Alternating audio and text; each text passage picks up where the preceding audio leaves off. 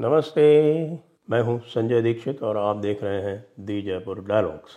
इस समय भारत में जी ट्वेंटी के मंत्रियों की अलग अलग मीटिंग्स चल रही हैं। इसी सिलसिले में आपने देखा होगा कि जो एक समिट मीटिंग हुई, उसमें कोई नतीजा नहीं निकला क्योंकि भारत यूक्रेन को लेकर अपने दृष्टिकोण पर पूरी तरह से दृढ़ है।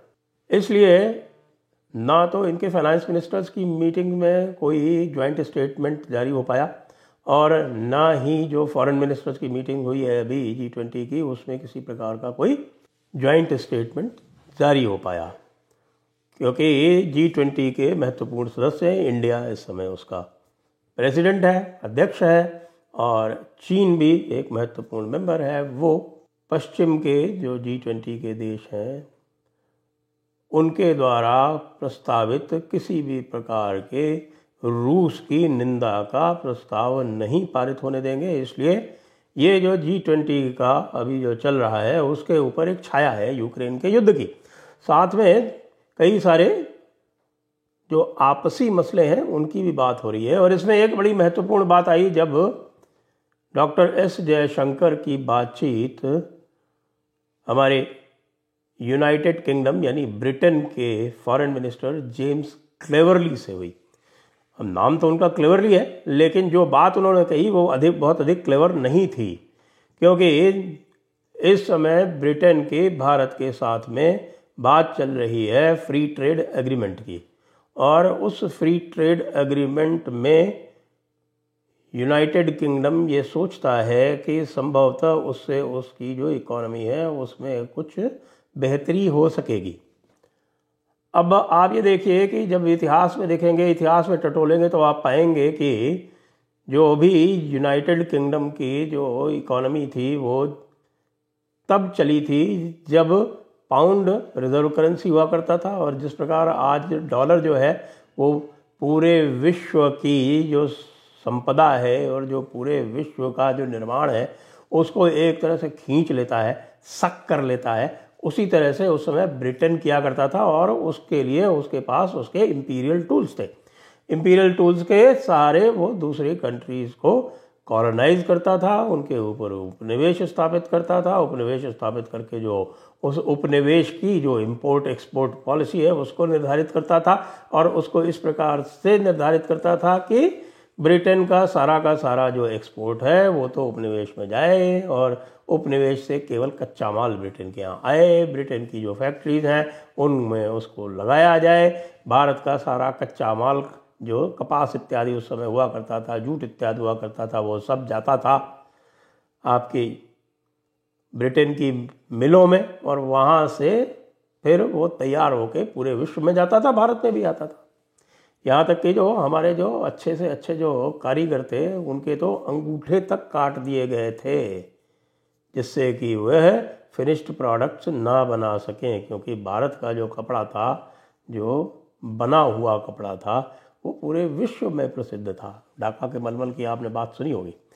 तो यह विषयांतर में इसलिए कर रहा हूँ क्योंकि अभी भी ब्रिटेन का यह विचार है कि संभवतः भारत उसकी कॉलोनी, भारत उसका उपनिवेश है, क्योंकि जब वो बातचीत करते हैं तो आरंभ वे इसी प्रकार से करते हैं, जैसे कि वो भारत को डिक्टेट करेंगे, क्योंकि अभी भी उन कॉमनवेल्थ सिंड्रोम जिसको मैं बोलता हूँ, वो कॉमनवेल्थ सिंड्रोम जो हमारे नेहरू जी के कारण आरंभ हुआ था, वो कॉमनवेल्थ सिंड्रोम अभी तक उनके पास है।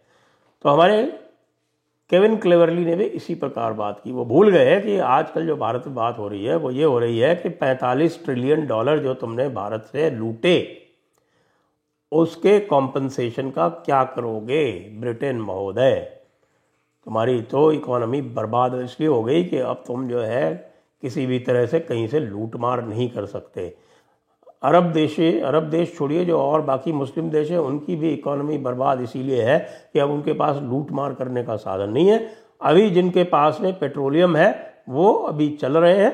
जब पेट्रोलियम समाप्त हो जाएगा तो उनका भी हाल पाकिस्तान जैसा ही होने वाला है। कुछ लोगों की ये समझ में आ रहा है, कुछ लोगों की ये समझ में नभी भी नहीं आ रहा है। तो केविन क्लेवरली जी कहते हैं डॉक्टर एस जयशंकर को बीबीसी के बारे में कि साहब की जो बीबीसी के बारे में जो आप कर रहे हैं, जो उनके ऊपर प्रहार हो रहे हैं, इनकम टैक्स के जो सर्वे हुए हैं उनके यहाँ, वो उचित नहीं है। वो इनकी एडिटोरियल फ्रीडम से इंटरफियर करता है। उनकी जो संपादकीय स्वतंत्रता है, उस पर यह कुठाराघात है। तो अब अंदर जो बात हुई, जो मेरे पास छनकर आई है, उसमें उन्होंने ये पूछा कि ये बताइए कि ये टैक्स चोरी करना, इसका संपादकीय स्वतंत्रता से क्या लेना देना है? वैसे अप्रत्यक्ष रूप से केविन क्लेवरली साहब ये संकेत देने का प्रयास कर रहे थे कि संभवतः ये जो टैक्स चोरी का मामला है, ये तब उठाया गया जब ब्रिटेन बीबीसी ने डॉक्यूमेंट्री बनाकर पेश की। सत्य यह है कि बीबीसी ने डॉक्यूमेंट्री तब बनाई जब उनको लगा कि अब वो इस टैक्स वाले जाल से नहीं बच सकते, क्योंकि इसके नोटिस तो कई वर्षों से चल रहे हैं, लगभग दो वर्ष से इनसे कैफियत तलब की जा रही है। इनसे नोटिस देकर, इनसे एक्सप्लेनेशंस मांगे जा रहे हैं। इनसे कहा जा रहा है कि भाई आप उत्तर दीजिए जो आपने किया है और जो यहाँ पर आपके विशेषकर जो ट्रांसफ़र प्राइसिंग के जो मामले हैं, उसमें जो आपने किया है, उसके बारे में आप हमें उत्तर दीजिए। हमें स्पष्ट कीजिए, स्पष्टीकरण दीजिए।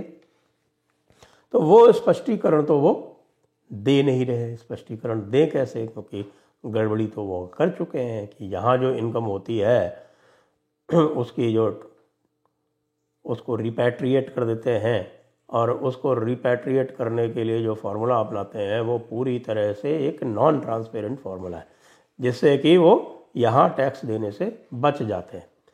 तो मसला तो ये था और मसला दो वर्ष से चल रहा था। अब बीबीसी ने जब ये देखा कि भाई ये मामला तो ऐसा है और ये जो सरकार है, वो इसको छोड़ेगी नहीं, क्योंकि बीबीसी जो है, इस समय है, वो पूरे विश्व में पश्चिम के जो औपनिवेशिक हित हैं, जो पश्चिम के एक, जिसको कहें हेजिमनी, जो एकाधिकारिता, उस एकाधिकारिता को स्थापित करने का मात्र एक टूल है। औज़ार है उसका। तो उस टूल को ये कतई बर्दाश्त नहीं, उसको कतई ये सहन नहीं कि उसको किसी भी प्रकार से उससे कोई प्रश्न पूछे जाए।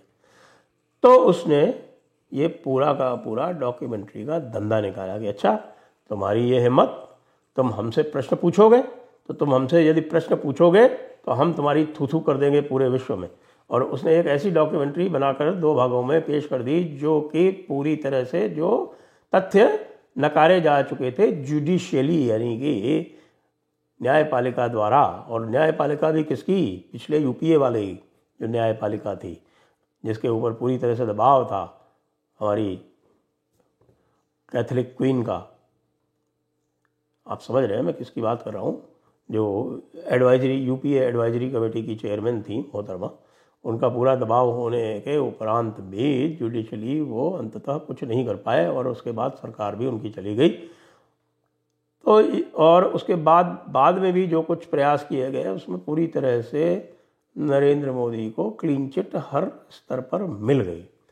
और हम सभी जानते हैं गुजरात के दंगों में क्या हुआ। आज तक इन्होंने, यहाँ तक कि वो जो डॉक्यूमेंट्री बनाई थी, उसमें इन्होंने गोधरा की जो ट्रेन जली थी, उसके बारे में कोई उल्लेख नहीं है। केवल एक हल्का सा उल्लेख है कि ऐसा हो गया था। उसमें कहीं नहीं कहा कि वो मॉब मुस्लिम था, कि उसमें कांग्रेस के कॉरपोरेटर थे, कि उसमें इस निशंस तरीके से किया गया कि जो मरने वाले थे उसमें अधिकतर बच्चे और महिलाएँ थीं। और उनको जब आग लगाई गई तो बाहर से दरवाज़ा बंद कर दिया गया, खिड़की से कूदने का प्रयास किया जहाँ पर लोगों ने, उस खिड़की में भी उन्होंने आग के गोले फेंके। जिससे कि लोग अंदर ही रहें, बाहर ना निकल पाए, जो फायर ब्रिगेड आ रही थी, उसका भी रास्ता रोक दिया गया। इस नृशंस हत्याकांड की बात बीबीसी ने नहीं की। बीबीसी ने बात केवल ये की कि उसके बाद क्या हुआ, जो उसके बाद की प्रतिक्रिया उसमें क्या हुआ। उसके बाद की प्रतिक्रिया में भी ये नहीं बताया कि जो गोलियाँ चलाई गई, उसमें से 200 से अधिक हिंदू मारे गए। तो वो गोली किसने चलवाई भाई? गोली गुजरात सरकार नहीं तो चलवाई होगी ना? दंगे में जो लोग मारे गए, जो हिंदू थे, अधिकतर हिंदू थे, बताते हैं चौरासी मुस्लिम और ढाई सौ हिंदू। तो यह क्या था? इसके बारे में कोई बात नहीं होगी आजकल। इसके बारे में बात इसलिए नहीं होगी क्योंकि ये बीबीसी के एजेंडे को, इसको पूरे पश्चिम के एजेंडे को ये सूट नहीं करता है। अतः बीबीसी ने इसको चला के दबाव डालने के लिए, दबाव डालने के एक तरीके के रूप में, एक व्यवस्था के रूप में इन्होंने इसको चलाया। अब ये चल तो गई और यूट्यूब पर उसके लिंक हटा दिए गए, जो सोशल मीडिया था उसके ऊपर लिंक हटा दिए गए। वैसे भी मुझे तो ये लगता है, मैं तो कई बार से ये कह रहा हूँ कि ये नहीं हटवाने चाहिए थे, क्योंकि ये जितनी भी अधिक चलती है, वो तो मोदी जी के आभा मंडल में यहाँ वृद्धि ही होती, कमी तो नहीं होती किसी भी प्रकार से।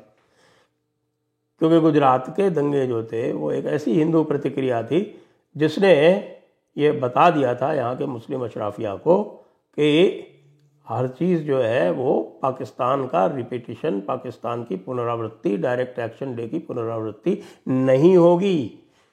गोपाल पाठा तब भी थे और आज भी गोपाल पाठा के अनुगामी जीवित हैं। यह बिल्कुल स्पष्ट रूप से बता दिया गया तो अब केविन क्लेवरली ने जब ये उठाया तो डॉक्टर जयशंकर ने उनको एक बिल्कुल स्पष्ट रूप से दो टक्के, दो टूक शब्दों में और बिल्कुल उनको दो टके का मानते हुए ये कह दिया कि देखिए साहब, भारत में तो भारत के ही कानून चलेंगे और यह मामला जो है, ये टैक्स चोरी से संबंधित है। जो मामला टैक्स चोरी से संबंधित होगा तो उसके संबंध में तो जो टैक्स वाले लोग हैं, वही निर्णय करेंगे। इसमें हमें किसी भी देश से किसी भी प्रकार का कोई मार्गदर्शन, कोई डिक्टेशन कोई कोवर्शन नहीं चाहिए। केविन क्लेवरली जी अपना सा मुँह लेकर रह गए। यद्यपि जब हम डिप्लोमेटिक लैंग्वेज में इसके बारे में कुछ कहते हैं तो उसको बहुत ही सोफिस्टिकेटेड तरीके से कहा जाता है। उसमें अंदर जो गर्मा गर्मी हुई होती है, वो बाहर नहीं आती है उन स्टेटमेंट्स में। लेकिन हुआ तो यही कि डॉक्टर जयशंकर ने अपने चिर परिचित बड़े ही सोफिस्टिकेटेड अंदाज में केविन क्लेवरली से यह कह दिया कि भाई जी, किनारे। अब यही आपको बाकी जो जी ट्वेंटी की जो मीटिंग्स हो रही हैं, उसमें भी देखने को आ रहा है। भारत स्पष्ट रूप से अपनी बात कह रहा है और टेररिज्म के बारे में भी स्पष्ट रूप से अपनी बात पूरे विश्व के सामने रख रहा है। और ये कह रहा है कि भाई, यहाँ दो बातें हैं जी ट्वेंटी में जिनके ऊपर चर्चा होनी आवश्यक है। एक तो जो वैश्विक विकास है, उसके बारे में चर्चा होनी है और दूसरी जो वैश्विक आतंकवाद है, उसके बारे में चर्चा होनी है। तो आप खाली वैश्विक विकास के बारे में बात करके ये कह के कि पश्चिम के लोगों को कैसे जो है अधिक ट्रेड से उनको एडवांटेज मिले, लाभ मिले, यह पर्याप्त नहीं है। वैश्विक आतंकवाद के रूप में भी आपको बात करनी पड़ेगी। तो डॉक्टर जयशंकर ने अपने चिर प्रति, चिर परिचित अंदाज में बहुत ही सौम्य, शालीन सोफिस्टिकेटेड तरीके से फिर से खरी खरी सुना दी। जय हिंद, वंदे मातरम।